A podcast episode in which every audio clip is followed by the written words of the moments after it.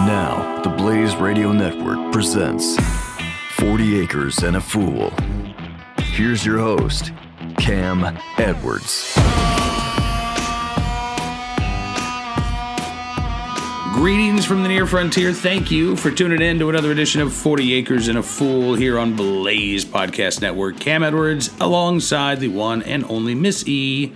Hello. Hello, how you doing? Actually, much better this week. Thank you. Good. yeah, that was one reason why uh, this first podcast of 2019 has been uh, delayed a little bit, just because we were waiting for uh, Missy to feel better, and uh, and you do now. Yes, and I'm glad. Much improved. It's yeah. Chemo is like a literal S storm for like five to seven days after. Yeah. So it's just a mess. I'm either exhausted or I just I can't eat. I have no appetite and everything tastes like straw and I'm just I just don't want to deal and I just want to stay in bed. So yeah, it's just kind of aggravating.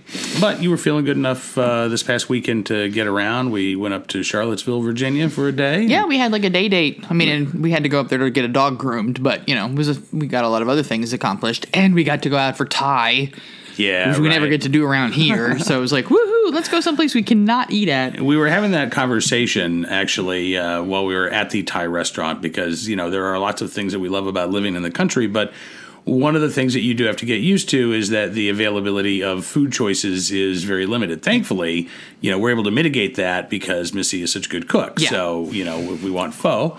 I can make pho. Can make. Uh, Yeah. You know, or, or whatever. Really, whatever we want. Cultural can do at appropriation least be a damned. passable job of it, right?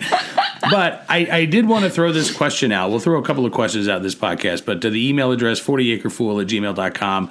Uh, you can also uh, tweet me at Cam Edwards. Just use the hashtag 40acrefool if you want to answer the question there. Um, if and, and this is really for, I guess we'll throw this out for people who do live in the country already and those who might dream of living in the country because I think we've got uh, both groups in our audience here. So, um, for those of you who already live in the country, what food do you miss the most that you're not able to just get, you know, right at hand? And for those of you who are thinking about a move to the country, what food would you miss the most? And I'll tell you, for me, it wasn't Thai. No.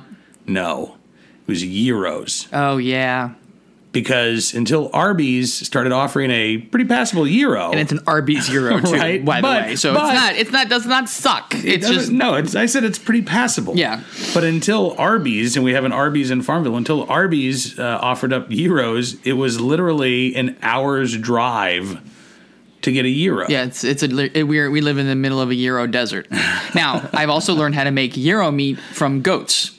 Yes, and we did do that a couple of times. We have. but uh, It's not the same. It, no, it's not. No. no. I mean, it's good. It's, I think it's really good, but yeah, it's just not the same. Plus, it's nicer to have somebody else make it for you anyway. Right. I gotta make the gyro meat. I gotta go ahead and make the rot and make the pita bread. I gotta make the this. I gotta make the tzatziki. Gotta, I gotta make everything homemade. So So there was a, a period of time where, like, almost it was almost literally every time I would go out to Richmond or uh, to Charlottesville or to Lynchburg or over to Roanoke, every time I got to eat outside of the Farmville area, I was looking for a gyro. right. Because I knew that I couldn't get it in Farmville. So, it, what do you have something like that? Is there, or does it change from you know, like based on what it is that you want to eat? I think it's just it's just changed. Um, but for the longest time, it was dim sum. Okay. because I grew up in New Jersey and I lived in Camden for nine years. So I was a mm-hmm. train ride away from Chinatown over in Philadelphia. So we could get Chinese food and dim sum all the time. We get whatever we wanted constantly. And I didn't think about it that much until. I was sitting here watching one of those food shows, and they were doing a, a bunch of different dim sum restaurants. I'm like, man, I want dim sum so bad now. And there is, we're not even an hour away from a place that does dim sum. We're nowhere near anywhere that does dim sum. So the good thing was is that I had to go up to New Jersey in October for my great niece's birthday, and I got my fix. And my dad and I went into Chinatown. It was so funny though. I'm ordering um, pork dumplings and I ordered some soup dumplings and I loved scallion pancakes and I think one other thing. And my dad ordered white rice and uh, basically fried chicken. chicken on a stick. But he tried other stuff, but it was just really cute. Sounds like Kid Five. uh, Yeah, right. Eating, right. She's got her go-to, and it's you know white rice and broccoli, and Yeah. maybe a little chicken. I think she likes the sweet and sour chicken, but not with the sauce. So Okay. basically, it's she likes chicken tenders from. Chinese restaurant. So that was last weekend, uh, and then this weekend we're getting ready for Let it snow. right the second snowfall of the winter, And it's first supposed to- snowfall of the year, And it's supposed to be another big one.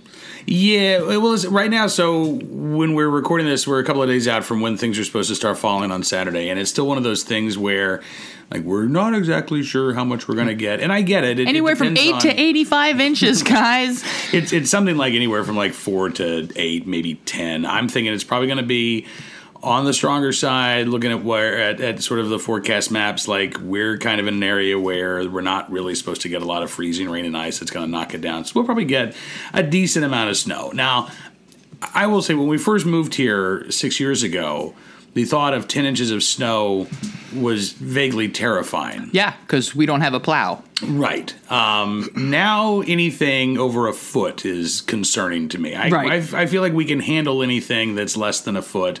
Uh, and the way this snow's supposed to uh, fall, like uh, most of it's supposed to come down during the daylight hours on Sunday, so I'll be able to keep the driveway clear during the day. Yeah, and that just means that we drive up and down it to just make some dents in it. Right. Yeah. It's not like we can do anything with No. it. It's over. It's almost a half a mile long, and it's gravel. So yeah, we don't have a plow. We got lucky one year, one time last year, though. Our neighbor came down before I even called, and he plowed us out. So that was nice. Yeah, that was the big storm that That, was a real right? big storm last year. Yeah, and the uh, yeah, well, it's all right that we don't have a plow for the driveway because we have so many potholes and chuck holes Yeah, for the driveway must right make it now. worse. Yeah, exactly. So uh, we're all hunkered down. We're we're good to go. I'm not too concerned. Uh, knock on wood. A little bit about uh, losing power. That's always the big concern during a storm. But you know we've got plenty of food and water, and I think uh, it's going to be cold enough that if we do lose power, we'll just throw all the stuff in the freezer outside into the snow, and Right. we won't have to worry about any food going bad. Nope, not really. Right. That's why it's it's better, I think, to lose power in the winter than it is to lose power in the summer. Yeah, because it's a lot easier to keep your food cold when it's freezing outside. And it's easier to keep you warm yeah, than it is for you to Try to, keep, keep cool, yeah. right? So I again, I not that I'm like welcoming the loss of power, No. uh, weather gods, but uh, you know, I, I I think we're we're we're more prepared to handle.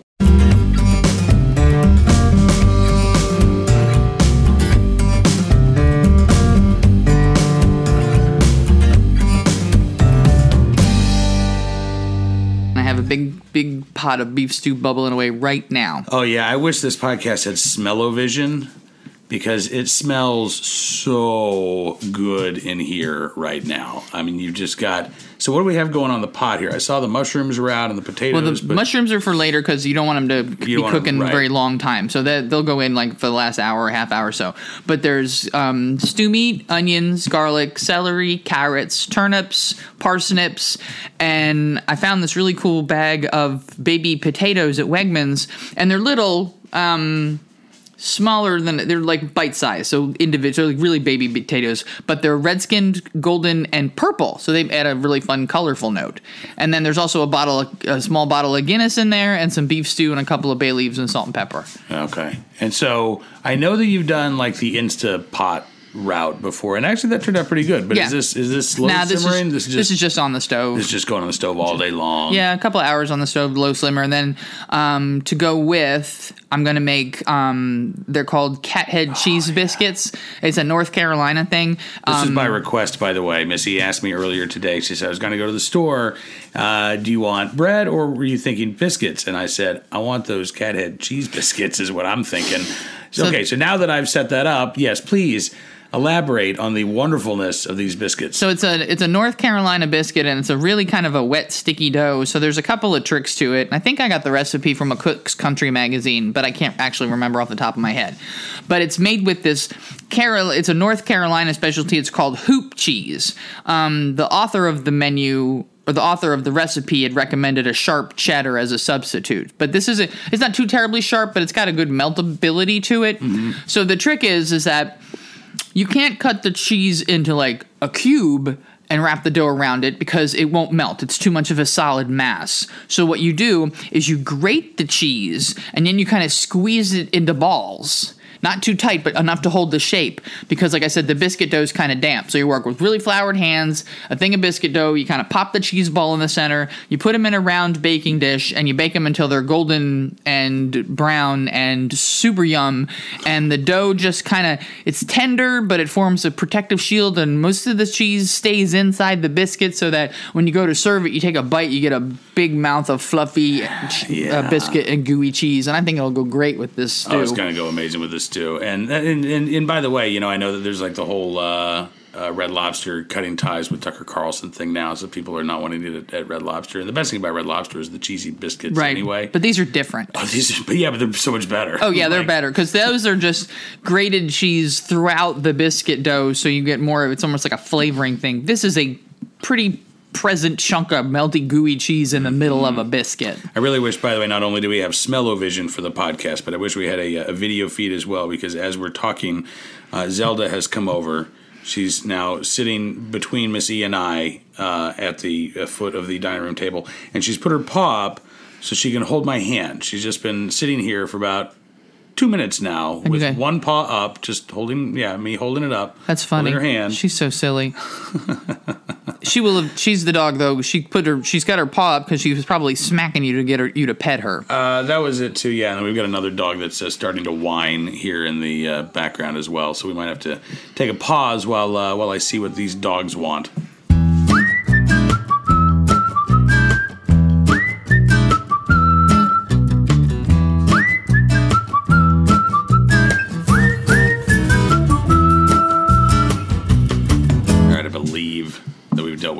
Here, at least momentarily.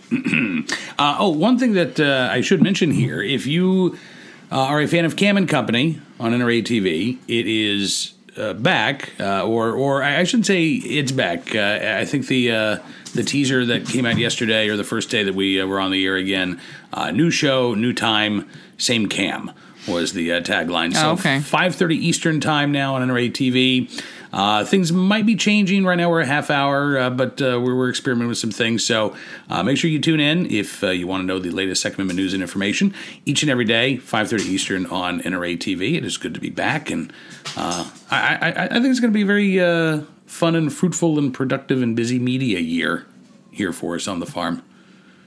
Yeah, according to you. According to me, we're I'm, we're going to stick with the podcast. You know, we kind of got away from it in the last part of 2018, but uh, we're going to be much more regular with that. I would love to. Uh, I've, got some ideas on some uh, video components that might be uh, introduced here at some point. Although uh, we need to hear from from you. Oh no, I'm on. It doesn't so matter what people want. I'll be. Into it. No, I'm not gonna be doing it. I ain't doing it. Um, I, I figured I'll be like the Wilson character from that Tim Allen TV show. You never like you saw his head, you saw the back of his head, you saw his hat, you heard his voice. Uh, I, I can be that one. So you don't mind being off camera but on mic. That's fine. Okay, you I'm off camera and on mic now, aren't I? Yes, you are. all right, well, Yeah. that's good to know. I, I don't want to be on You can camera. work with all these parameters. It can be like you're Amish. yes, I am Amish. I'm Right. also looking too much like Uncle Fester to be on film. so yeah, you look beautiful. thanks. You look absolutely beautiful. Speaking of uh, Amish, by the way, um, I, I did post a, uh thread on Twitter uh, a few days ago about my trip to the Amish deli. Ah yes, Uh, in, you and your uh, bacon cheese. Holy moly, this place is so good. Oh, it's so amazing, and the the meats and the cheeses there. I mean, it's just amazing. They've got yeah, this is my favorite cheese ever, ever that I've ever ever ever had, and it's like three dollars and thirty five cents a pound. It's crazy, and it's called country cheese with bacon. Mm. So it's kind of like a cheddar, but it's Kind of like a processed cheese. no, it's not. It's not processed? Okay. No, it's not Okay. processed by by the by the Amish dairymen.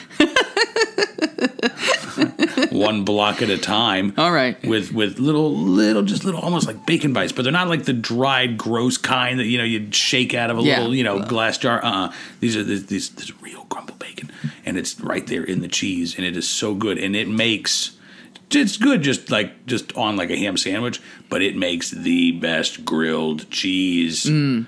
because you got like a grilled bacon cheese. Right, without having a messy bacon falling out all the I, and I, I don't know how easy it is to find this cheese, but um, if you have any sort of Amish stores near you, go ask them about the country cheese with bacon. That's where I also got all the candy for all our cookie houses at Christmas. Yeah, this is it's amazing. I mean, this really is just like a you walk in and you are almost like a kid in a candy store Yeah. because they just have aisles and aisles of candy and the meats and the cheeses and the you know baking supplies and Tons of baking supplies, local dried honey fruits. Yeah, and you know uh, cinnamon rolls the size of your head.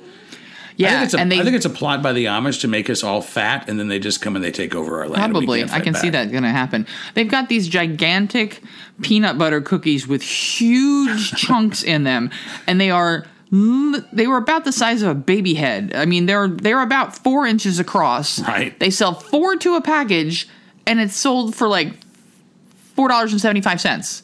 Like one of those cookies up in Washington D.C. would be four dollars and seventy five cents. Yeah. I don't know how they're making any money, but they're really yummy. Those, coo- I mean, I could, I, yeah, they're so big I can't even eat a whole one. I ate one once and I had, I threw up because I had so much sugar in my system. I made myself sick.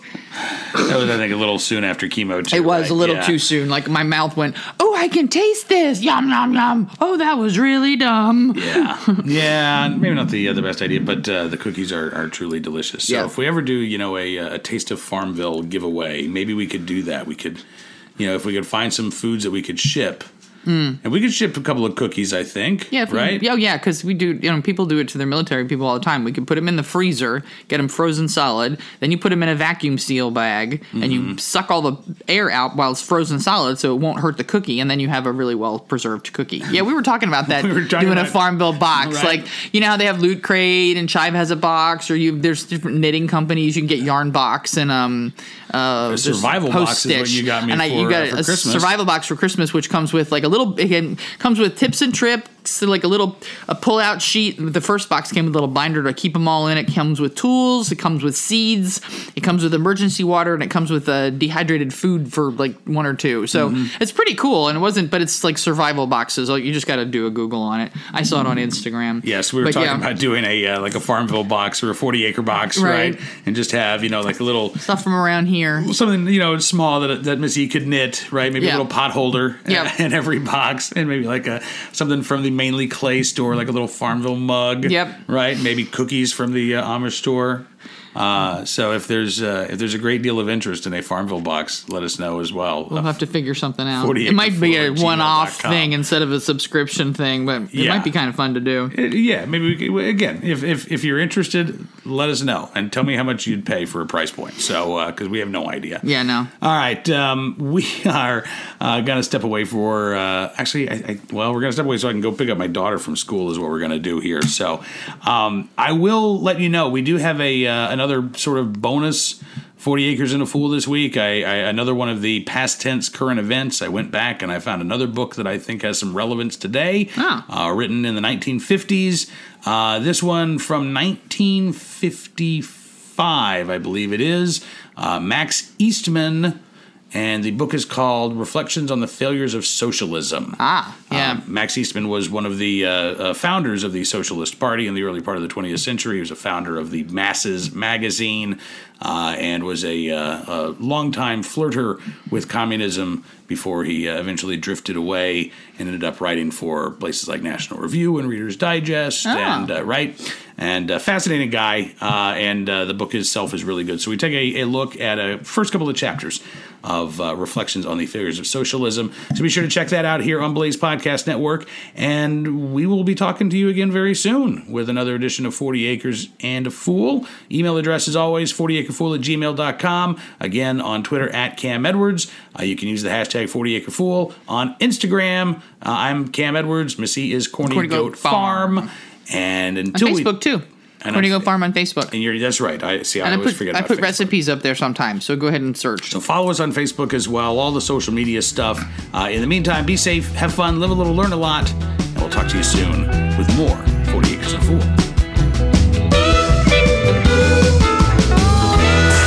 40 Acres and a Fool with Cam Edwards on the Blaze Radio Network.